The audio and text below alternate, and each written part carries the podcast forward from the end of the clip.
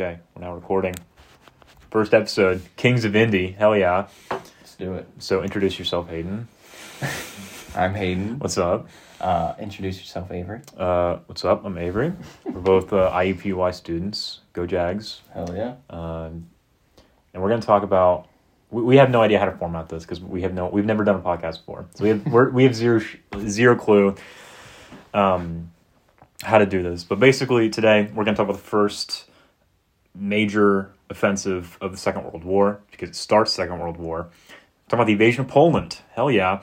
Um, on all sides. We're going to talk about the invasion of Poland from the German perspective, the Polish perspective, the Soviet perspective, uh, and at some length the French perspective because they invade Germany because of the invasion of Poland. But we'll get into that. Um, so, what we're going to talk about um, briefly, just a kind of an outline. We're going to go um, in order of kind of the events that lead up to the invasion of Poland, then the invasion itself, and then Hayden's gonna you know cover some individual battles, and then we'll kind of wrap it up with the end of the invasion, and then what kind of I'm the battle expert. you are the battle expert, yes, um, and we'll wrap it up with uh, the conclusion and kind of what's next in the war.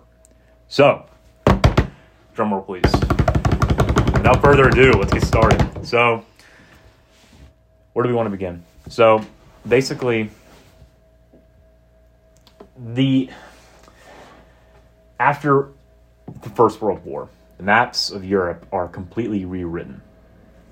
So Germany loses a bunch of its territory. The nation of Poland is now created because it's originally partly in Germany, mm-hmm. or present day Germany. It's originally in, in now in what is Russia, but now it kind of just is completely separated from the two nations, and now it becomes its own nation.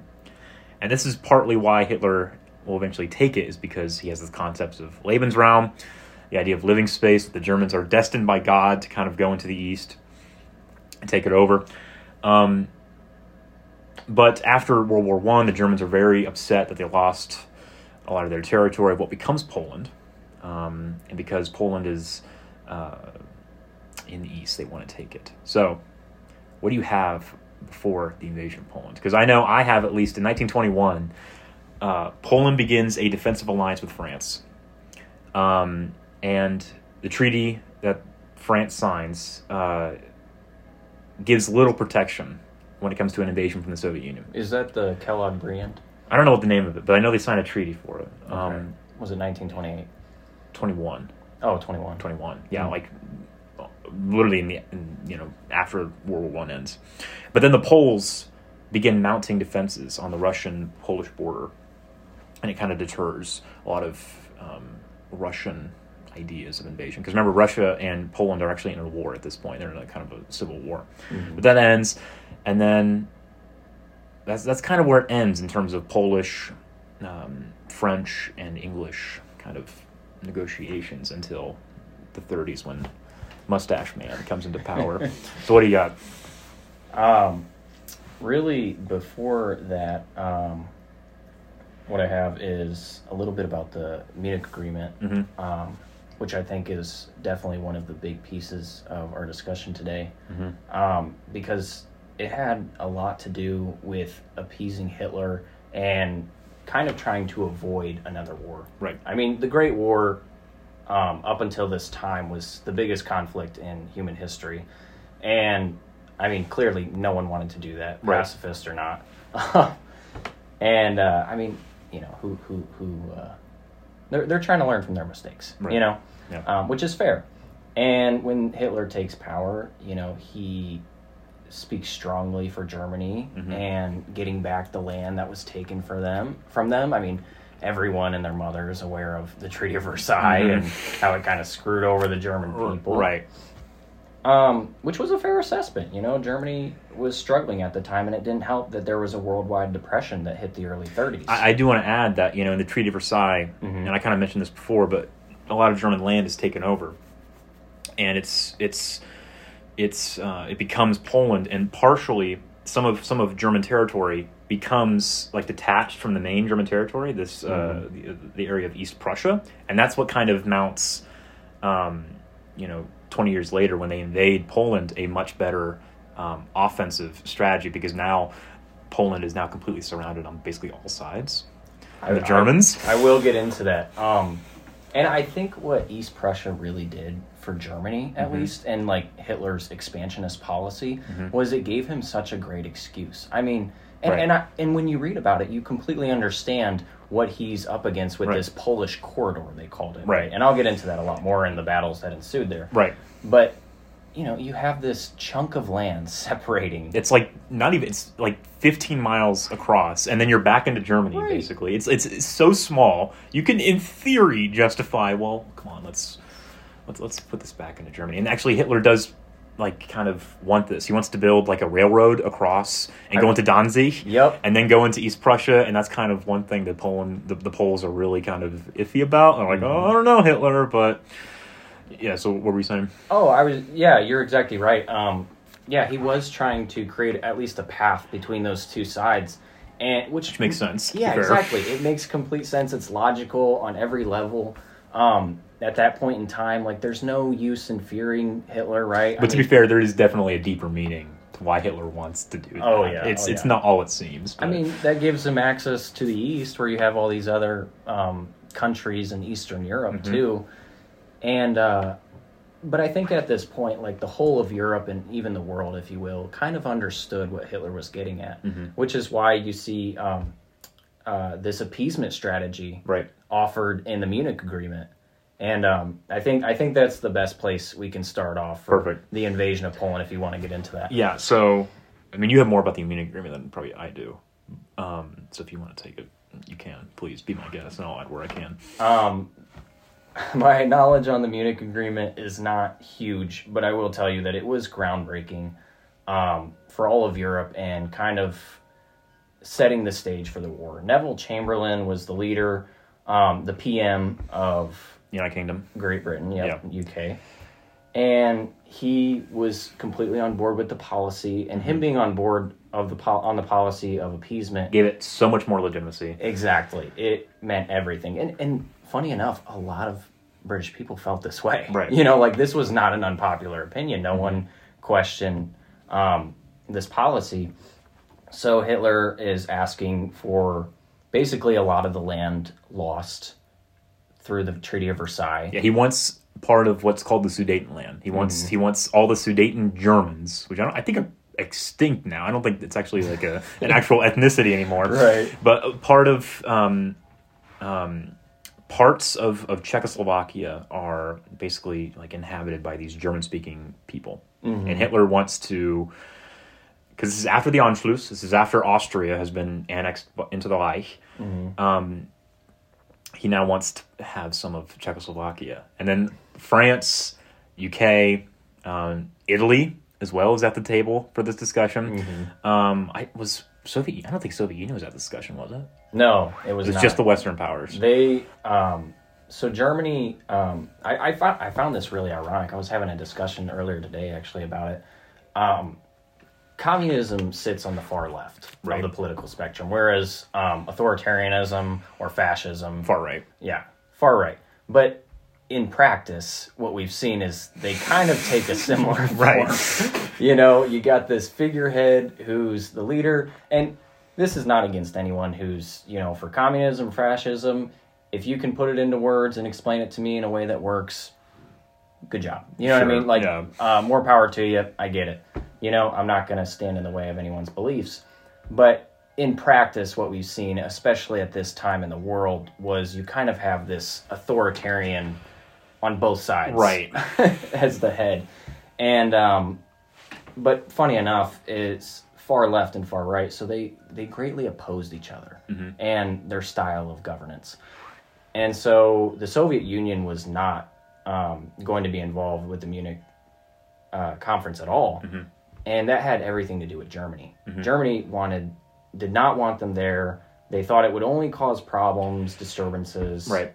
And Well, you gotta you gotta remember that like why I mean, Hitler says this even in Mein Kampf. He has plans as early as the mid twenties. He mm-hmm. at some point is going to conquer Russia. At some point, Germany is going to invade. Mm-hmm. He hates the Soviets because he believes this idea of Judeo Bolshevism, that this idea of, of communism and Judaism are intertwined, mm-hmm. and that the Jews are the are the Bolshevists, and that they they have this grand conspiracy to conquer the world. So Hitler hates Bolshevists and communists just as much as he hates Jews. Yeah. So a lot of these early foreign policy decisions by Hitler to kind of go against the Soviet Union mm-hmm. are all done because he knows he knows he's gonna fucking invade them, which he kind of goes against because then they signed the Molotov Ribbentrop Pact. Right. Which But we'll get into that. Yeah.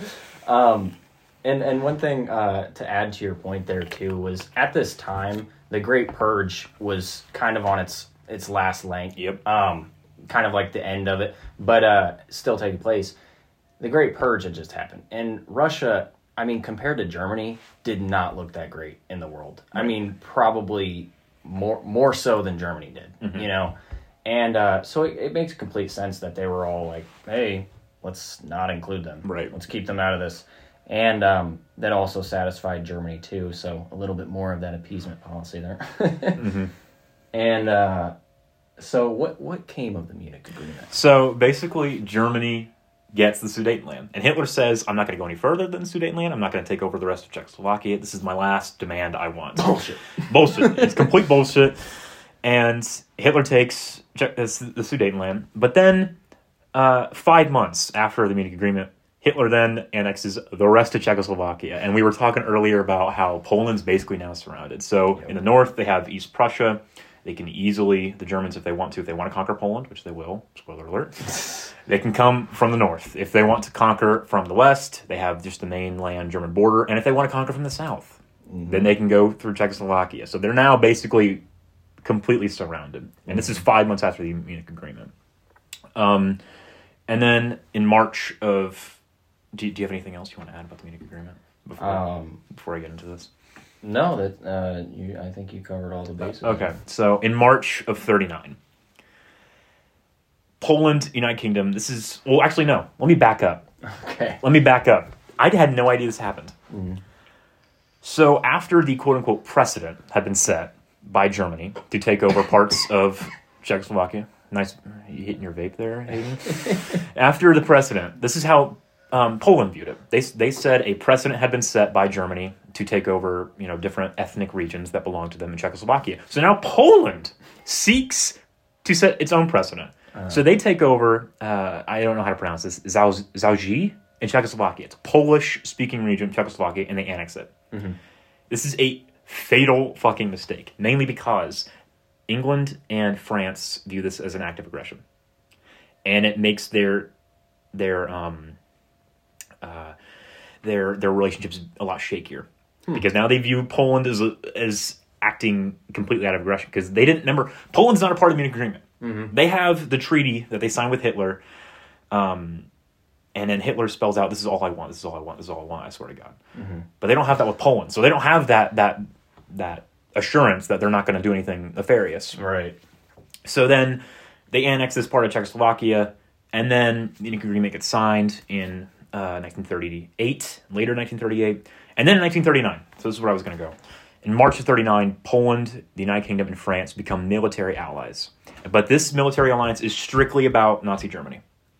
If Nazi Germany def- decides to go into Poland, then, then in theory at least, um, the United Kingdom and France will come to Poland's aid. This is not against the Soviet Union. And we'll see this because people ask, well, if France and United Kingdom declared war on Germany after they invaded Poland, why didn't they declare war on the Soviet Union once they declared once they entered Poland? It's because the treaty that they signed with Poland was strictly about Nazi Germany. Mm-hmm. Had nothing to do with the Soviet Union. So in March 39, they become military allies. And then this is probably one of the most interesting things I've I discovered in my research for this. So then a few months afterwards, in August of 39, mm-hmm. German Foreign Minister Joachim von Ribbentrop, and I'd even I'm not even going to try to pronounce it correctly. Vyacheslav. Vyacheslav Molotov. They sign the so the German and Soviet non-aggression pact. Um, and it's not an alliance. Nope. It is a mutual kind of way to say, well, we're not going to get in your way if you don't get in our way. let's let's be cool here, even though we basically hate each other. But let's not get in each other's ways to conquer the world, basically. Mm-hmm. And I we, we were talking about this before we started recording the podcast. You know, I I always thought for a lot of these treaties you hear about in history that there's these big grand treaties that they they go on for ages, right? Sure. But you can look up the Molotov-Ribbentrop Pact, and it's a page and a half. It's Page and a half. short as hell. it's easy to read. The, the language is not very, not very difficult to understand. It's extremely, extremely short, and it's it's pretty basic for the first page. But then there's a uh, the, the the remainder of the treaty was actually not published. Uh, uh, it was kind of kept in secret, and part of what's kept in secret in the Ribbentrop Pact is the division of Eastern Europe. So once Germany, once the Soviet Union conquer different parts of Eastern Europe, how they're going to divide it. And to quote the treaty itself, it says, "In the event of a territorial and political rearrangement of the areas belonging to the Polish state, the spheres of influence of Germany and the USSR shall be bounded approximately by the rivers of the Narew, Vistula, and San." So already here in a month before the invasion begins of Poland, you already have Poland, uh, you already have Germany and the Soviet Union already kind of linking hand and saying, "Okay, we're we're thinking about going to Poland." Nine days before. Was it nine days? fact, Was it nine I days? cra- He did not waste any time. Wow.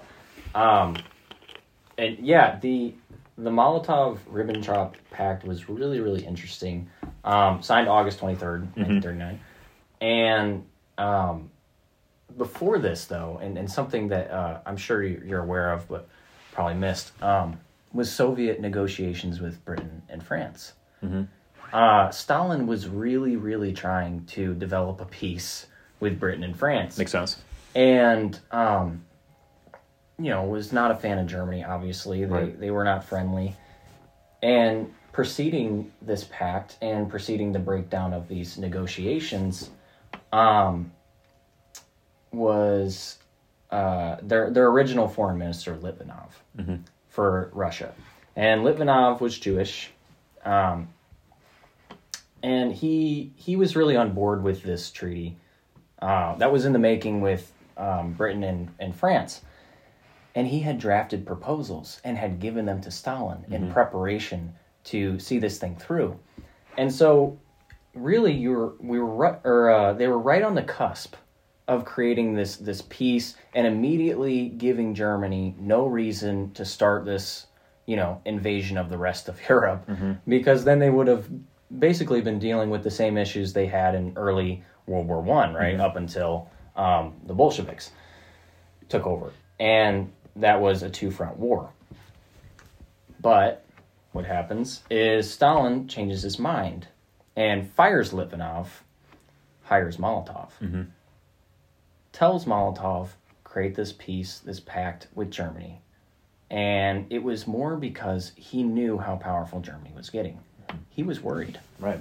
And um, something that a lot of people forget about Stalin is, you know, terrible as you want to make him, he was always scared. Right. I he's mean- an extremely paranoid. He it's it's weird because I like how you mentioned this of Mm-hmm. like he's a communist. Stalin is. Hitler's a fascist. Mm-hmm. They're on in theory com- completely opposite political spectrums, but they share so much alike. Yeah. Both of them are extremely paranoid individuals, which I guess is really just for all dictators in general. It seems like a, a current, like just a common thread. with all of Understandable for Hitler, if you look at all the assassinations. True. I Um, haven't looked into Stalin, but I'm sure there are some there. Well. I think weren't some of the reasons for the purges of like the officer corps in the Soviet Union because he was just so scared of like a mutiny, basically. Yep, political opponents.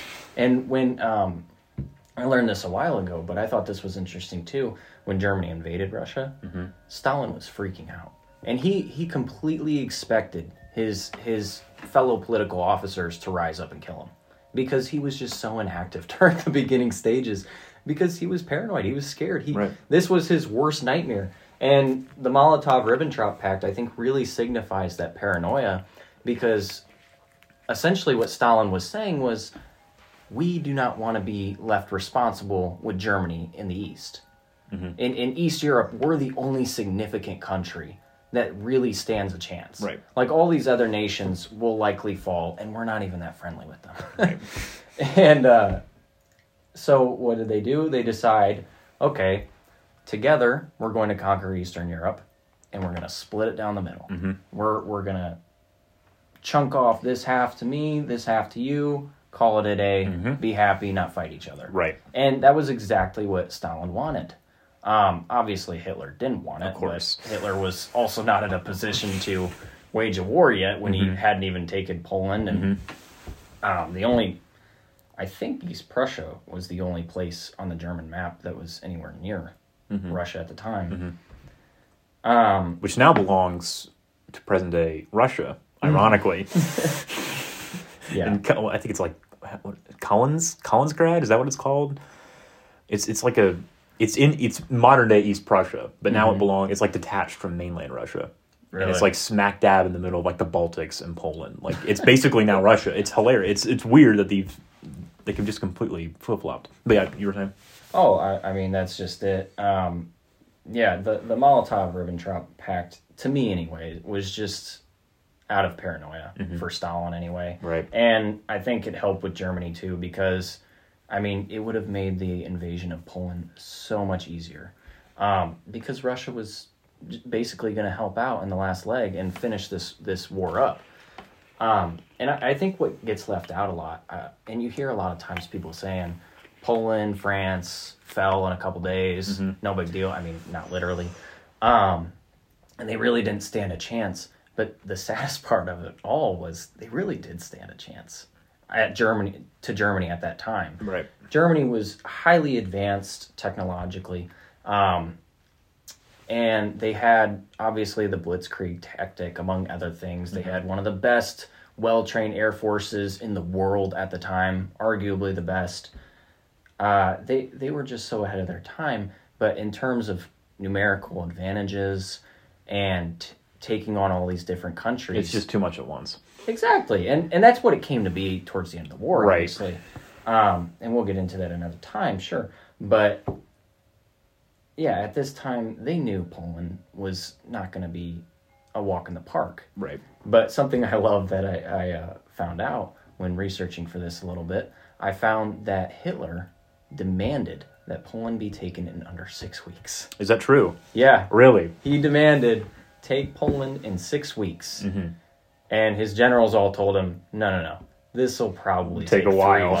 Right. Yeah, they said upwards of three months, probably longer, and uh, you know that's that's just, I think that's a testament of how the Russians viewed the Poles at the time, or uh, the Germans, excuse me, Be- the Germans viewed the Poles at the time, Mm-hmm. because they they were well aware this is not a one day no problem walk in the park, you know, walk in with soldiers and say, hey, this is ours. They knew Poland was going to fight and they were going to resist, and um, it's really it's really interesting how um, strong that resistance was. You know, the fight that they did put up, it's often overlooked, um, which is kind of what I was saying earlier, like with France, right? France's resistance was, I mean, nothing. They capitulated pretty yeah, quickly. nothing major. Considering, um, because you have to think about World War One, right? How strong France was Right. during yeah, the, that the, war. the the stereotype that France are just these, you know, they quickly surrender, all that shit. That's so. Nope. Your Menards bag, Phil, is so only about World War II because they fight their ass off and they lose almost like I think about two million men in World War One. Mm-hmm. So this reputation they they gain sadly in World War II of you know being the French yeah, uh, is is it, it's it's par- partially deserved, but I don't think the Poles are as deserving as the hate they get because I mean, like, what do you expect? Like, what what can they do? They're surrounded on all sides, a two front invasion. They don't have the mechanisms yet to actually counteract this shit, especially mm. against two global powers that are much more mobilized, much more mechanized than they are. It's mm-hmm. just you're not starting off at a at a at a good place, and it's right. it's we'll we'll see exactly what turns out of of, of Poland. Yeah, it's Yeah. terrible. We should probably proceed with September first to Well, the Soviet invasion. I will start. okay. So, August twenty fifth. So two days after the Ribbentrop Molotov Pact is signed, Hitler declares that he wants to attack Poland on the twenty sixth. So the next day, uh, but he cancels the last minute because he learns of he just now learned of Poland's alliance with Britain. So this is a gigantic deterrence for him, right? but um, this kind of goes into something I had no idea actually happened until I started researching it. So, at the buildup of uh, of the invasion of Poland, the Nazis didn't want just to walk into Poland and then create this diplomatic nightmare, basically. So they wanted they wanted basically to create a series of false flag attacks to make it seem like Poland was actually aggressing on Germany and not the other way around. So this they they called it Operation Himmler after uh, Heinrich Himmler. He was the um, uh, the the head of the SS, the Schutzstaffel, um, and it's they, they basically created a series of false flag operations. They called them quote unquote border incidents, um, and they would uh, have these incidents along the border, on the Polish border, to basically make it look like Germany was not aggressing and they were the ones being attacked. Right. So on the 22nd of August, a few days before Hitler declares when he wants to start the invasion, Hitler says to his generals, quote, I will provide a propagandistic casus belli, which is um, Latin for occasion for war. He says, its credibility doesn't matter. The, the victor will not be asked whether he told the truth. so He's got a point. he does. so mainly these operations took place the night before the invasion on the 31st of August. Um, there were se- there were several attacks, quote unquote. Most of these raids had similar executions. Uh, SS soldiers would dress up in Polish military uniforms, and then they would raid government uh, German government offices on the border, or they would go into villages on the border uh, to make it even worse. So, remember, the Holocaust is actually it started at this point, um, and uh, they took many hol- many concentration camp victims, specifically from Sachsenhausen concentration camp, and they dressed those victims up in Polish uniforms too, and then they killed them, and it, to make it look like there had been some actual fighting going on between the Germans and the Poles, and this happened specifically in the villages of Hochlinden and um, uh, Pitschen. Um, but the most famous uh, and most inciting incident of this Operation Himmler took place at Gleiwitz. Uh, and Gleiwitz uh, was home to a large radio tower that was key to the region for kind of uh, disseminating news and propaganda. And so uh, on the night of the 31st, seven SS men get into the, they barge into the station dressed in Polish uniforms and broadcast a message in Polish that says, "Attention, this is Gleiwitz. The the, the uh, broadcasting s- station is now in Polish hands." They say. Um, and the day before, um, to kind of set this up, the Gestapo actually arrest a German farmer named Franzik uh, and the next day, uh, the SS men that storm the radio station at Gleiwitz, they take um, the farmer that they arrested yesterday. They dress him in a Polish uniform. They kill him. They dump his body at the entrance of the radio station in, you know, to appear as if someone had been killed. so there, it's all these things are just kind of these. They're, they're, they're exactly what they are. They're false flag operations to make it look like Poland is the one aggressing. Right. Um, now, does this work? Not really. They, at least now, in hindsight, it doesn't really work. We know now, obviously, that Germany's clearly aggressing. Sure. Um, but this was what the Nazi high command wanted to do, and um, on the on the first of September at 4:45 a.m., Germany invades Poland with no declaration of war. Um, this is known in German as Fall Weiss, means like case white or plan white. Yep. Um, so let me just go into a little bit of just the just the, the armies themselves. Okay. So, 53 German divisions, uh, including six armored German divisions. Uh, about around one and a half to two million men, German men are, are deployed, and Walter von uh, Brauchitsch is commander in chief. And this force of around one and a half, two million men is divided into three army groups. So Fedor von Bock leads Army Group North, comprising Georg von Küchler's Third Army and Gunther von Kluge's Fourth Army. And both of these armies, their objective is to head south towards Warsaw. Uh, Gerd von Rundstedt leads Army Group South, and this is the main bulk of the attack uh, because it compromise. Uh, it, it, uh, how do you say this word? Compromises. Comprise. Comprise. That's it. it comprises Johannes Blaskowitz's Eighth Army, and that heads towards Poznan. Walter von Reichenau's Tenth Army going towards the Vistula River, and Wilhelm List's Fourteenth Army going straight towards Krakow. Um, and then uh, Heinz Guderian and Paul von Kleist lead the Panzer Corps. Uh, Heinz Guderian, by the way, is going to be a central figure in developing Blitzkrieg um, in the invasion of France. But we'll get to that later on. Anyway, um, then we have 1,600 aircraft uh, that are led by um, Albert von uh, Kesselring and Alexander Löhr. So this is what makes up the German military at the moment, and, and then when, when they enter Poland, and we'll see when we get to the Saar offensive later on, 90% of German military forces are in Poland. the bulk of their army is in Poland. Um, so that's just something to keep in mind when it comes to later campaigns that they that they engage in in, in Western Europe. So that is the German army uh, at the time of September 1st. So what do you have? Uh, I think you covered all the bases, at least for the German army there. Um, I can speak a bit about the Polish army. Uh, obviously, they were weak at the time of invasion of the invasion, but something interesting that I uh, found out was that the Western Allies actually pressured Poland not to mobilize Really? their their full army. Yeah, um, and I think this was like another tactic of like appeasing and you know Right. staying on the good side. Right. But um, at the time, the Polish army had a roughly a million troops, Mm-hmm. or I'm sorry, half a million. And then, but they added additional 500, additional 500,000, mobilize them. So it's about a million at the end, end of the campaign. Yep. And something interesting I learned actually too was that they had over two million men in reserve. Really? I did not know that. Yeah, or I, it might have been almost two million, but it, they had a ton of troops, Mm-hmm. probably the same size as Germans ar- Germany's army had they had the time to mobilize. Right. But Poland really didn't expect an invasion from Germany. I mean, they really didn't see this coming, and if they had known it was going to take place when it did, because you kind of have this ambush invasion, if you will, um, that kind of just up and happens. And at the time, Poland was mostly an agricultural slash industrial nation, um, give or take, and they they were producing some of the best aircraft in the world at that time, but they were selling it all. Their own aircraft were outdated. They did not stand a chance against Germany's.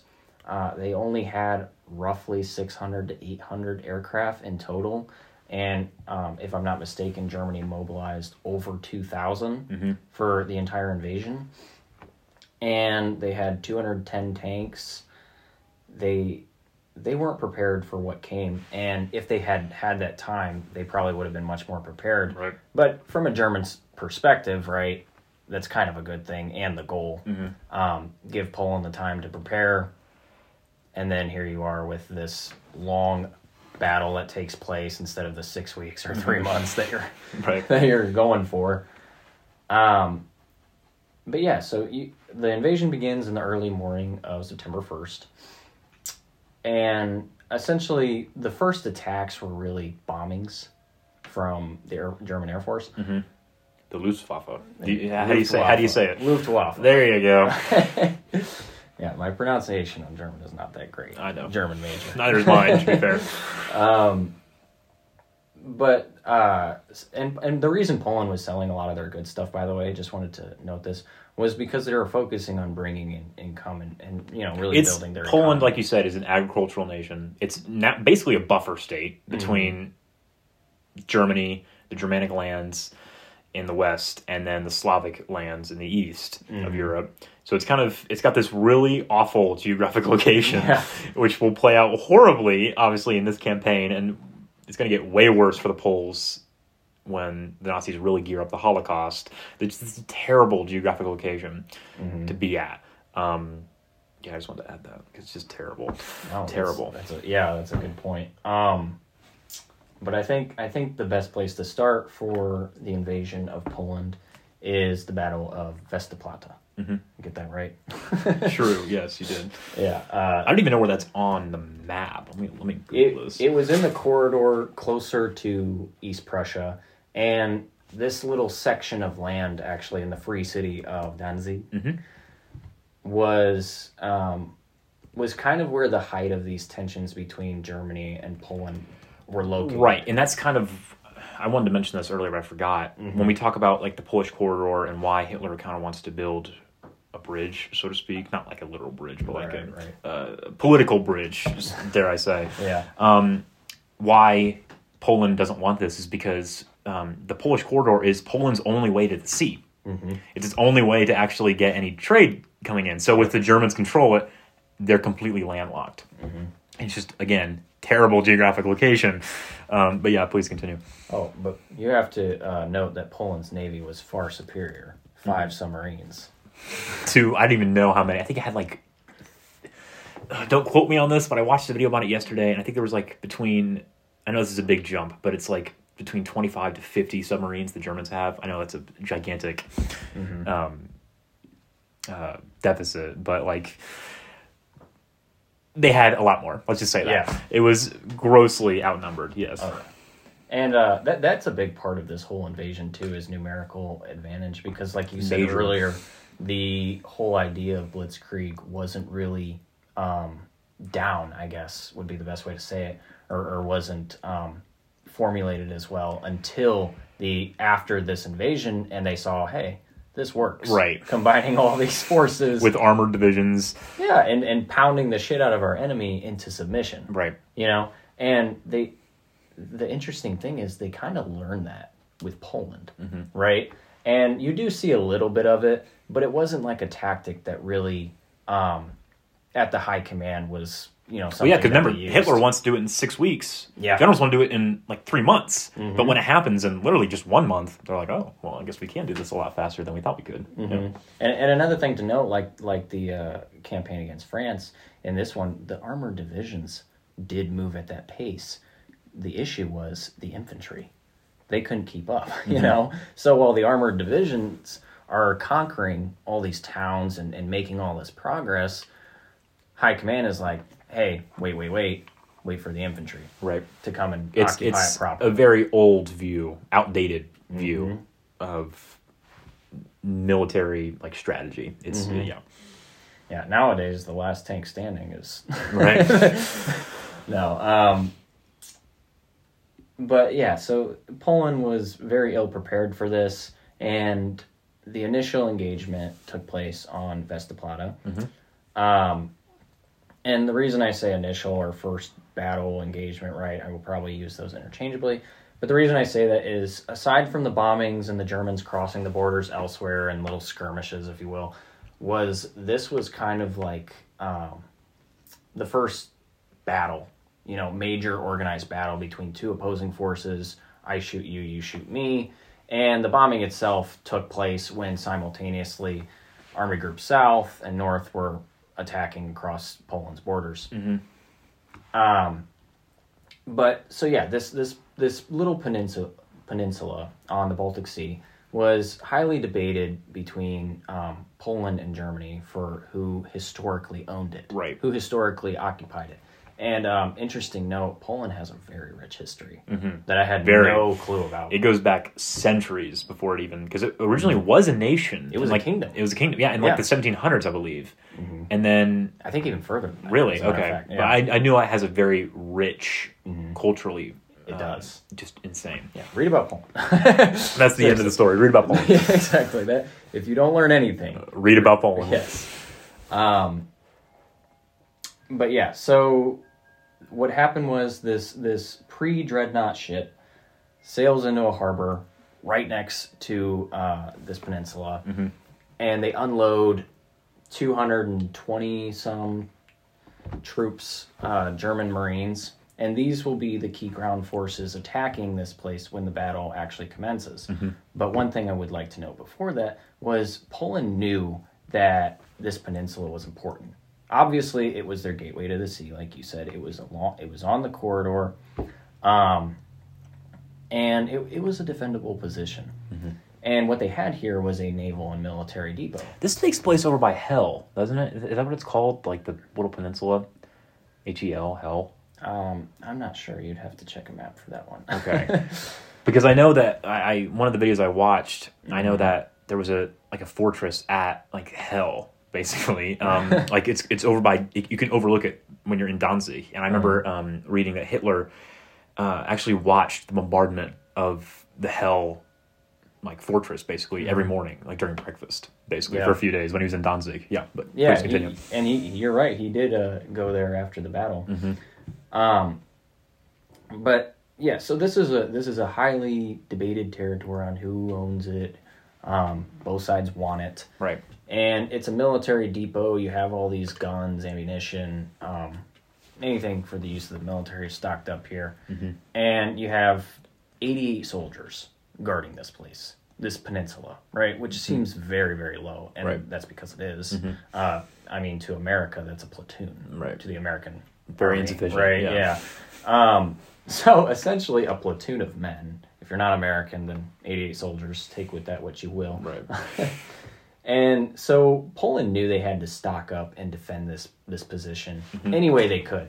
So what they did, and I found this very fun, was they would dress up laborers as soldiers, and they would leave the base, and then they what they would do is after they'd leave, real soldiers would come back, Really? mm-hmm. That's and that's how they stocked up. Mm. Um, unfortunately, that stocking up was not a large number, and I think this uh, the reason that is is you have to consider someone's going to notice, right. um, and especially if tensions are high, you know there's reconnaissance work going on, aerial photographs, right, Mm-hmm. and um, they had good information on this position. Obviously, you know, um, a lot of Germans went to this place, right, uh, Danzig, right. Mm-hmm. A lot of Germans went there. You got East Prussia, mainland to the west. Mm-hmm. So, I mean, it was a mixed area, if you will. Very. and, uh, but they would have been aware if they had stocked up with, let's say, a thousand men, right? Um, someone would have noticed sooner or later. I'm assuming. but so, back to the battle itself. So, this pre dreadnought ship, and what that means essentially is a battleship before dreadnoughts Right. were beginning to be used. And uh and and don't don't take that for granted. This ship had guns up the It was massive, yeah. it had tons of guns. Um, was it old? Yes. Did it have errors? Yes. Mm-hmm. Did parts of it break down? One hundred percent. Um, but yeah, so they drop off these 225 German Marines, and then the ship pulls out, uh, lines up horizontally with this depot, and begins firing at it at what is called the beginning of the war, right?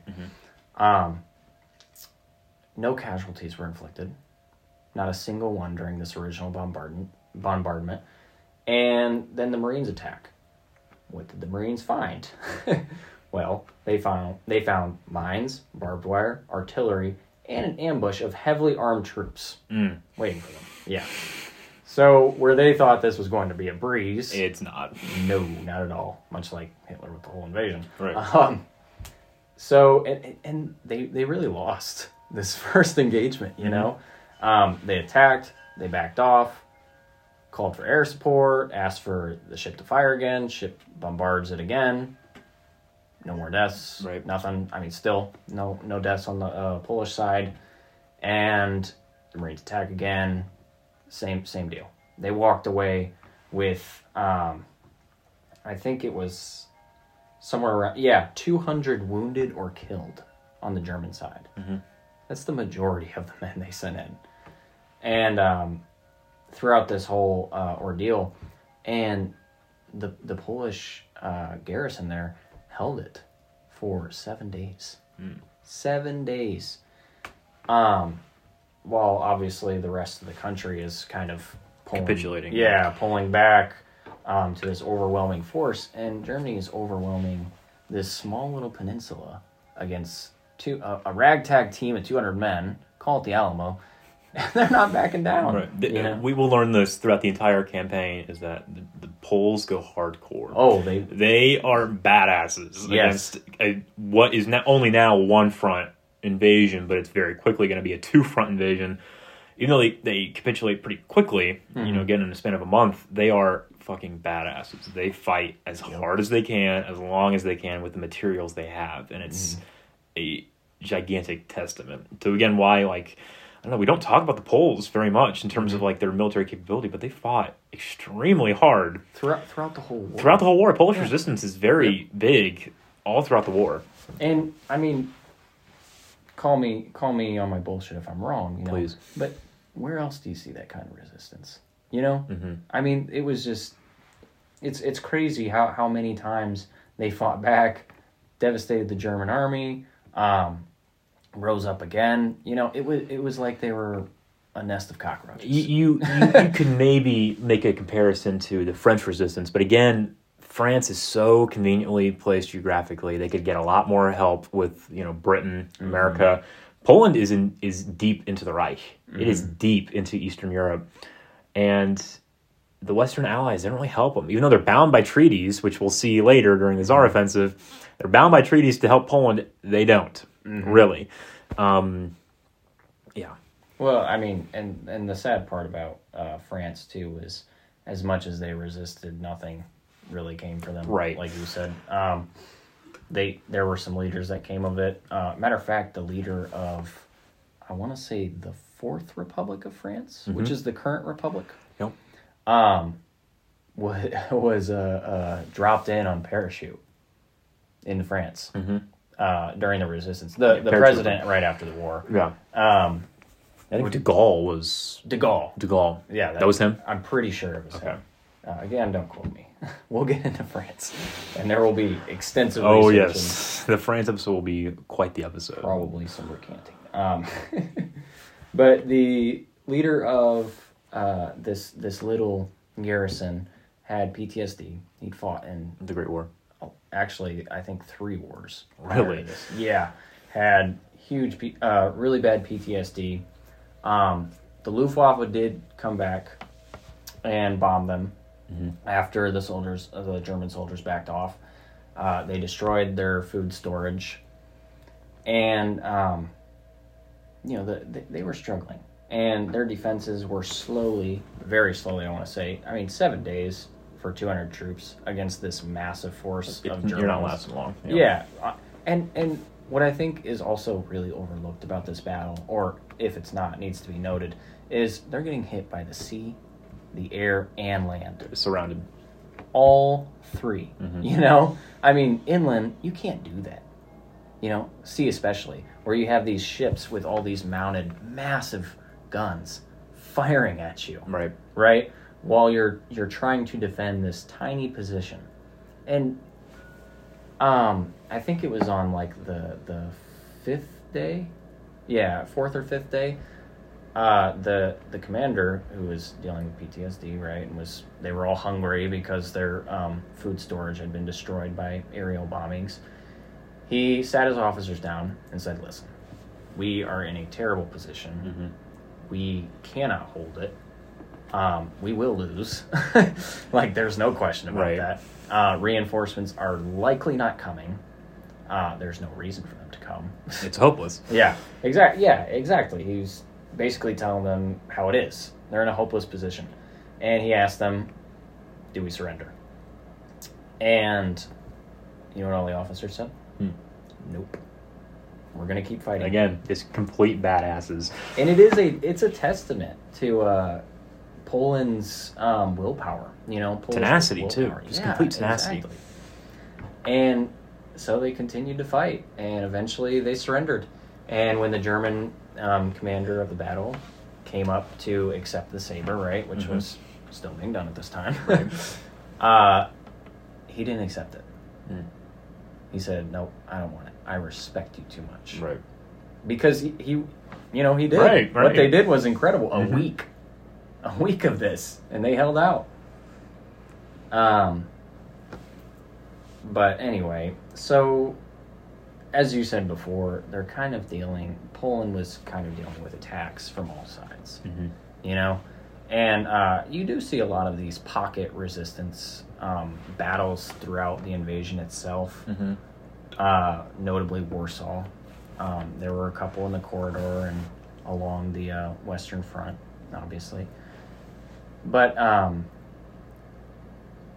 you know, the, the what do you do in the Polish command, right? I mean, how do you defend this? Right. Um, at this point, right, Soviet Union is not involved. You're dealing with this massive German army. They're attacking from the north. They're attacking from the northwest. They're attacking from the southwest. Right, every direction. Yeah, uh, and they're all converging on Warsaw, Mhm. your capital. So how how do you defend that? Mm-hmm. You know, what do you do? I, I do want to briefly mention part of Polish strategy during the campaign. Yeah, so perfect time. so the arms, the Polish armed forces commander is uh, Edward Rydz-Śmigły, uh, and um, his best forces are concentrated in the west, mainly in the corridor region and in Poznan. Um, now, this means because they're so concentrated in the west, that if the reserves and reinforcements don't come, he risks getting overrun by the Germans, which are obviously mainly in the west. right. Uh, so he develops this plan. It's called Plan West, basically, and it was uh, developed in uh, response to the invasion, basically for Poland's defense, because they knew that they were not going to win the defensive battle against Germany. They knew this was not going to happen. So the plan was to gradually slow them down Mm-hmm. and halt them until uh, the UK and France would invade Germany, which they do. which they do. Um, should we get into the Saar offensive now? I mean, I just Because this then kind of leads into the Soviets getting Yeah. involved. uh, I think I think now would be the time for that. But I do I just do want to Oh, please. compliment your point. Please. Um, yeah, it was all about slowing them down. They they didn't stand a chance. They knew it. Um, they fought like hell, Right. Obviously, Yeah, true. and uh, yeah, it, they they they knew that if the UK and Britain jumped on this war and immediately turned it into a two front war for Germany, Mhm. that Germany would have to redirect a large portion of its army. Mhm. I think it was you who said that ninety percent. 90% of German forces are in Poland. Yeah, I mean that's what. What do you do when you get attacked from the west? You know, Mhm. you, you're screwed, right? What do you do when you're leading 33 to 0 in the first quarter, in the first half, and then, you know, what do you do? Wh- What do you do when you're in Minneapolis? I Um, don't know. You don't lose, Yeah. but somehow you do. by like three points. So it, for those listening, today is the day that uh, Matt Ryan's Colts lost to the fucking Vikings in a insane. Literally, they go from the first half 30, 33 to zero. The Colts are just raw dogging, Crushing them. crushing them, Yeah. and then the. Uh, the Vikings climb their way back. What do you do? Well, what do you do? Well, France invades the Saar region of Germany. That's what you fucking do. Mm. They outnumber the Germans five to one. The Saar region is like the industrial part of the industrial heart of Germany. Um, Just uh, south of Belgium. just yeah, it's it's very pretty small region, Mm-hmm. um, but uh, forty invade forty divisions, French divisions invade Germany. While again, ninety percent of German forces are in Poland. They're concentrated in Poland. Yep. Now the French use four hundred tanks, highly mobilized, and at this point in the war, the French are making some of the best tanks in the world. right. Um, their armor is thicker than the German tanks, and the Wehrmacht, the German armed forces, they don't have the weapons necess- weapons capable of destroying French tanks. Um, but the German army is led by Erwin von Witzleben. He has 13 divisions to his name, and they're going to try to counteract this French invasion of the Saar. Um, but France basically kind of encounters almost no resistance. Uh, so in some villages they walk in, because it literally is that. It's just they're kind of just strolling around the Yeah. German countryside. Some of these enemy positions are completely empty. They're just abandoned. Right. Um, and by the 12th of September, uh, five days after the offensive has been launched, France is now five miles within the Third Reich. Um, now, it seems to me, and this is this might be me just kind of reading into it a little too much, but it seems to me like the French, because remember the French invade Germany because they're bound by treaty to do this. They're they're bound by treaty to come to the aid of Poland if Nazi Germany attacks. Right. Um, but it seems to me that like they the French didn't really have not necessarily a lot of hope in the operation in terms of that it wouldn't work. It was more just like we don't actually care about what this operation does. We just kind of want to uphold our end of the bargain just to say we did, because um, the the French uh, the one of the French uh, uh, generals who commands the, the army that's going into the Saar, he says, "quote uh, It was but a little test." So the, the Saar offensive is literally just a little test to see, you know, what, what's capable of the Germans, what's capable of the French. Uh, and with the Soviets invading on the 17th, it was just a matter of time before the resources were diverted away from, you know, helping the lost cause of Poland. So basically by the 16th, F- France has kind of stopped making progress into the Reich, into Germany. And by the 21st, uh, French General Gamelin orders his soldiers to retreat back to uh, back to France. And it's Great idea. a Great idea. You know what? What do you do? Um, but it's just a completely lost cause. Um, About uh, six years worth of thinking over that one. um, but yeah, notice how I said the Soviets invaded on the 17th. So this is a great segue Mm-hmm. into the invasion from the Soviet perspective. Uh, real quick before that, Go ahead. I do want to talk about um, Battle of Bizera. If I'm mispronouncing that, my bad. Um, spelled B Z U R A. Very Polish. Yes, very. Um, it was the largest counterattack made by uh, the Polish army during this invasion, Mhm. and I, I think it's worth noting. Um, it took place between September 9th and the 19th. Mhm. So, uh, but I mean, the initial engagement um, led by Poland took place between the 9th and the 13th, Mhm. and it was highly successful in the beginning. Uh, Poland was obviously outnumbered, their armies attacking. At this time, uh, and, and pretty much throughout the entire invasion, uh, Germany, I mean, since the beginning, was bombing Warsaw. That was obviously the goal of all these armies, too Right. uh, and they had a lot of troops right at the western side of Warsaw, ready to take it. And Poland kind of mounts this. I I, I interpret it as kind of a last ditch effort Mhm. of buying time because that's what the whole defense strategy was. Mhm. We're buying time until our allies come and save us. Spoiler alert: they don't.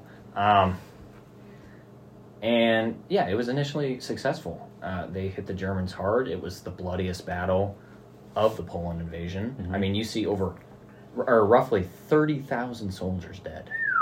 Yeah, uh, or close to that. But this is both sides combined. But that's still a ton of soldiers. Right. I mean, for for a ten day engagement, Mm-hmm.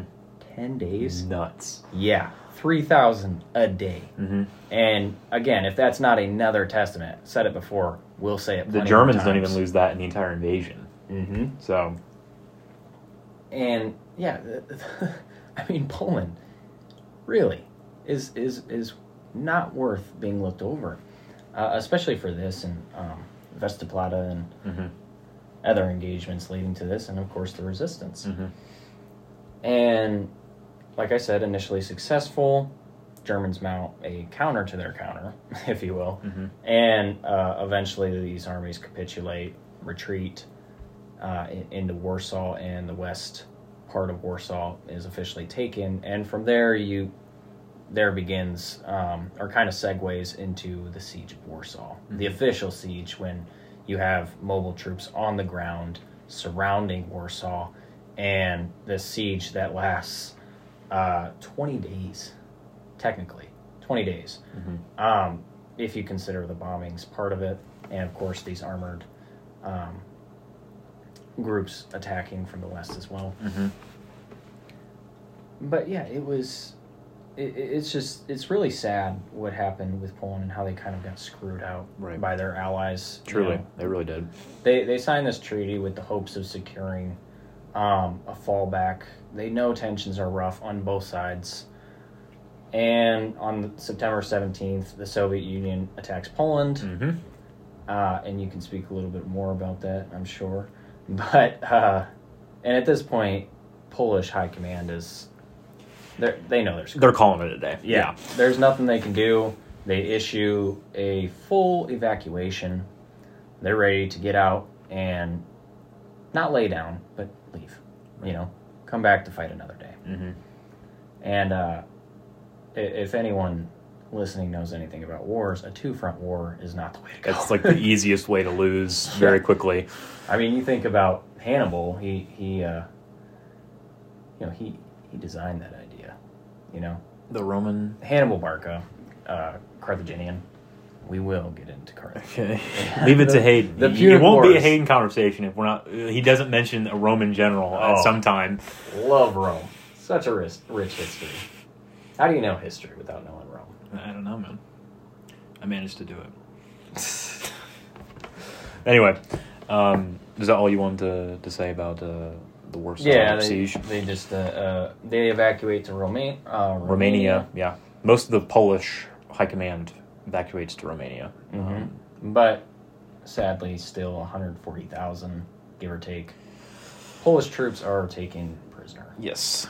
Um, so that segues into September 17th. This is when the Soviets launched their formal invasion of eastern Poland, Yep. and Hitler's generals have no fucking clue. Because I was kind of wondering this, like, so was this invasion planned, you know, with the both of them in mind? Like, what's happening? So Mhm. it wasn't. Um, so, but again, you know, you you kind of have a bit of uh, a bit of what's to come with the Molotov-Ribbentrop Pact because it's, it's in secrecy. There are parts of the of of the agreement where they kind of partition off parts of Eastern Europe. Yep. So it's not all a shock. It's Mm-hmm. not a surprise. But Hitler's generals are surprised in terms of you know when they did. It was secret. it was secret, Yeah, and, And- and word only got out by mistake. right? Yeah, uh, and I and I think that's a that's a big thing that's also left out all too often is this pact was completely secret. You know, just between the high command of both. No one outside knew. hmm And and I think that's just because like the rest of the world would have had a field day with this Mm. information. I mean, you talk about Absolutely. the, you talk about the Saar offensive, right? I mean, how would that have changed if they had formal knowledge of this alliance? Right. I mean, Britain and France were completely willing to entertain this idea of a pact with Russia. Mhm. Um, it is debated that Britain might not have taken it seriously whatsoever. hmm But uh, I mean, if anyone had learned anything from World War One, it's good to have you know a friend in the East. Mm-hmm. but Um, so on the day of the invasion, on the 17th, Mhm. Soviet Foreign Minister Molotov claimed, "quote The Russian, excuse me, the Polish government has ceased to exist. So Soviet troops have occupied eastern Poland to protect Russian citizens in western Belarusia and western Ukraine." This is what the foreign minister says. So a little bit about the armies that go into eastern Poland on the Soviet side: 35 divisions, 14 tank brigades, 800,000 men. Um, and it's quick as shit. Quick as shit. Mhm. Um, quicker than the Germans, true. Um, but they weren't prepared for it. So That's true. um, while the Soviets are invading on the 20th of September, Mhm. Hitler goes to Danzig. Um, and there he kind of makes a speech addressing his new policy of killing disabled people in Germany wow. when this uh, when this invasion by the Soviets is, is happening. Jeez. So anyway, back to the Soviets. In just a few days, having only four thousand casualties, the Soviets have taken two hundred thousand square kilometers of land. wow. Um, so on the twenty fifth, actually, I did have some stuff about the siege of Warsaw because this happens right when the Soviets invade. Yep. On the twenty fifth, Black Monday in Warsaw begins. Twelve hundred aircraft attack the city. Uh, the Warsaw Waterworks is bombed, and firemen can't put it out. So now they have to resort to sand to put out fire. Uh, there was, you know, a, a saying I read where, you know, there was at any given moment there's 500 fires burning in Mhm. Warsaw.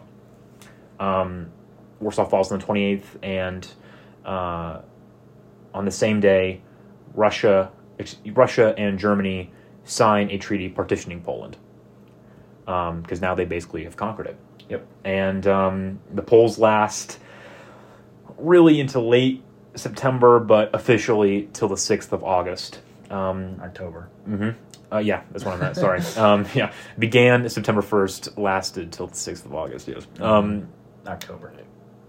no, I'm, never mind. Whatever. Uh, Germany takes 700 POWs, and the Soviets take 200,000.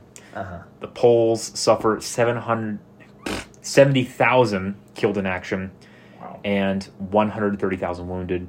The Germans have 10,000 dead and 30,000 wounded. Uh, on the 6th of October, There you go. right when they um, right when uh, the, the fighting in Poland has basically ceased, Hitler makes a speech at the Reichstag, uh, trying to calm down England and France by saying he's not interested in war with them. He just corrected the unjust Versailles Treaty, which is rich, coming from the guy who just annexed Czechoslovakia after he signed the Munich Agreement with them, saying, "I'm not interested in any any more Czechoslovakia. I'm not interested in anything else." So it's rich coming from him. um, on the sixth of October, the same day as Hitler's speech, the Battle of Kock marks the complete capitulation of the Poles. Yep. Kock spelled K O C K. Um, anyway, uh, Germany and the USSR now have a complete control of Poland, despite Poland never issuing a formal surrender, I thought that which goes to That- show that's like again their la- tenacity. Yeah, the last act of defiance. Truly, I mean, really. Uh, but yeah, I mean, don't don't overlook Poland. never overlook Poland. Seriously. They they they fight their asses off against the Third Reich. They fight their asses off against the USSR, and they last about as long as probably anyone else would. Oh yeah. I seriously doubt. Given the circumstances. Given the circumstances, I seriously doubt America would have lasted any longer. I seriously Mm-hmm. doubt Britain lasting any longer if they were in that position, um, in terms of their geographic location with all the resources they had. But I think Poland really did probably the best they could. Yeah. Um, they mobilized fairly quickly in terms of you know ranking up an additional five hundred thousand men Mm-hmm. to come to the country's aid. It's really just again, the, the invasion of Poland is not a story. I mean, it is a story about you know German aggression, but it's also a story of Polish tenacity, and it's a story of them kicking it to the man, and you know showing Hitler who's who's really got both balls. You know what I mean? So Yeah. Uh, a couple things I would like to note um, that I think you know we just breezed over a little bit with the excitement. Me, me definitely. Um, but uh, the Polish cavalry was very very interesting. Mhm. Um, Poland had a cavalry. It's true. It was huge. And 1939, you'd think, well, isn't that just a tad outdated? Mhm. um, but the interesting thing about their cavalry, and just to correct the misconception in case anyone out there still believes it, uh, they did not directly combat tanks. complete I'm sure there were a few examples of maybe, It was not an overall strategy. but no, it was not a strategy whatsoever. And uh, they, what what the Polish cavalry would do is, on on horseback, you're extremely mobile. You know, uh, you think of a horse compared to a tank. Think about the turns you can make. You know, it's like taking a, a '90s Porsche against you know this giant hunk of metal, Mhm. right? And uh, but that's that's an example with the tanks. But um, what they would do is they would ride into areas where Germans were, the enemy. Uh, specifically, infantry was actually the strategy, and they would dismount and attack German soldiers, which I found really fascinating. They they used the cavalry in probably the best way you could use cavalry at that time. You know, it wasn't, you know what, screw it, we're not going to use them Mhm.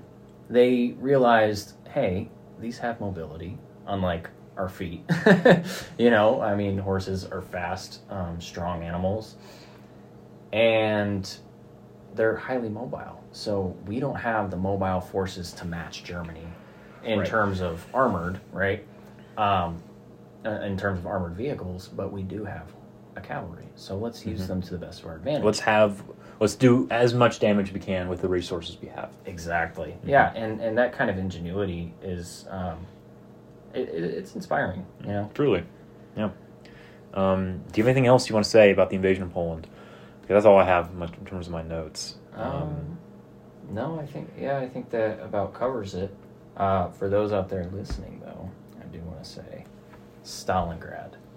There will one hundred percent be a Stalingrad episode. oh, the one hundred percent. There's got to be. We got to. have I will there's convince. so much I will convince Avery with every no, resource no available. in convincing. I completely agree. Um, No, Stalingrad is by far my favorite battle. Mhm. Um, I mean, again, or not again, but just to reiterate that statement. Mhm. Um, no, death is not fun. It's not a good thing. You know, Right. uh, war is is tragic. It's sad. but it's fun to learn about. Exactly. It's it's So- fun to learn about. It's fun to it's fun to decrypt Truly, what happened. Yeah. You know, and I think Stalingrad is is one of those battles that it's such a shit show. yeah and it, it could be pulled apart in so many different ways. Oh, yeah. Not a step back, Mhm. uh, an infamous order that um, I mean came at the the right time. About time, Stalin. Uh, Yeah. And uh, you know, I, I think I think, uh, the, but the reason I also bring that up is because I really think it mirrors what Poland did. You know, It's a, really a story of tenacity. Yeah. And just sticking it to the man and, you know, showing Hitler who's boss. Mhm. Um, And- in, in that case, it would be Stalin, but, you and know. Poland was in such a terrible position through a long list of factors. You know, we covered a lot of those bases, but they're told not to mobilize their military, their reserves, right? Mhm. Um, they're getting attacked from all different angles. Uh, Russia on the 17th, you know, and you know you're kind of put into this impossible position, but yeah, they they held out Truly. and they continued to resist for the rest of the war and until they became a nation again. Yeah. Um, so that just about does it.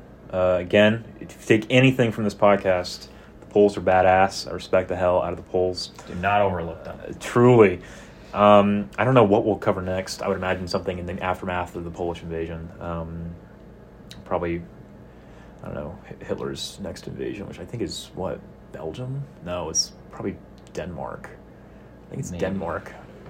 I Um, thought it was Belgium.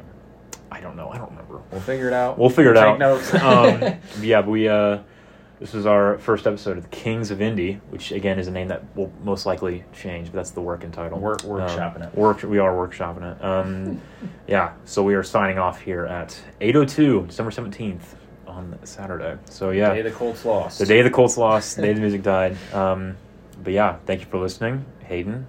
Thank you for your uh, your diligent research on the invasion of Poland. Thank you. All Thank right. you, Avery, for your, uh, your wealth of knowledge. Of course. Research. All right. Uh, yeah. Signing off. See you guys. see you later.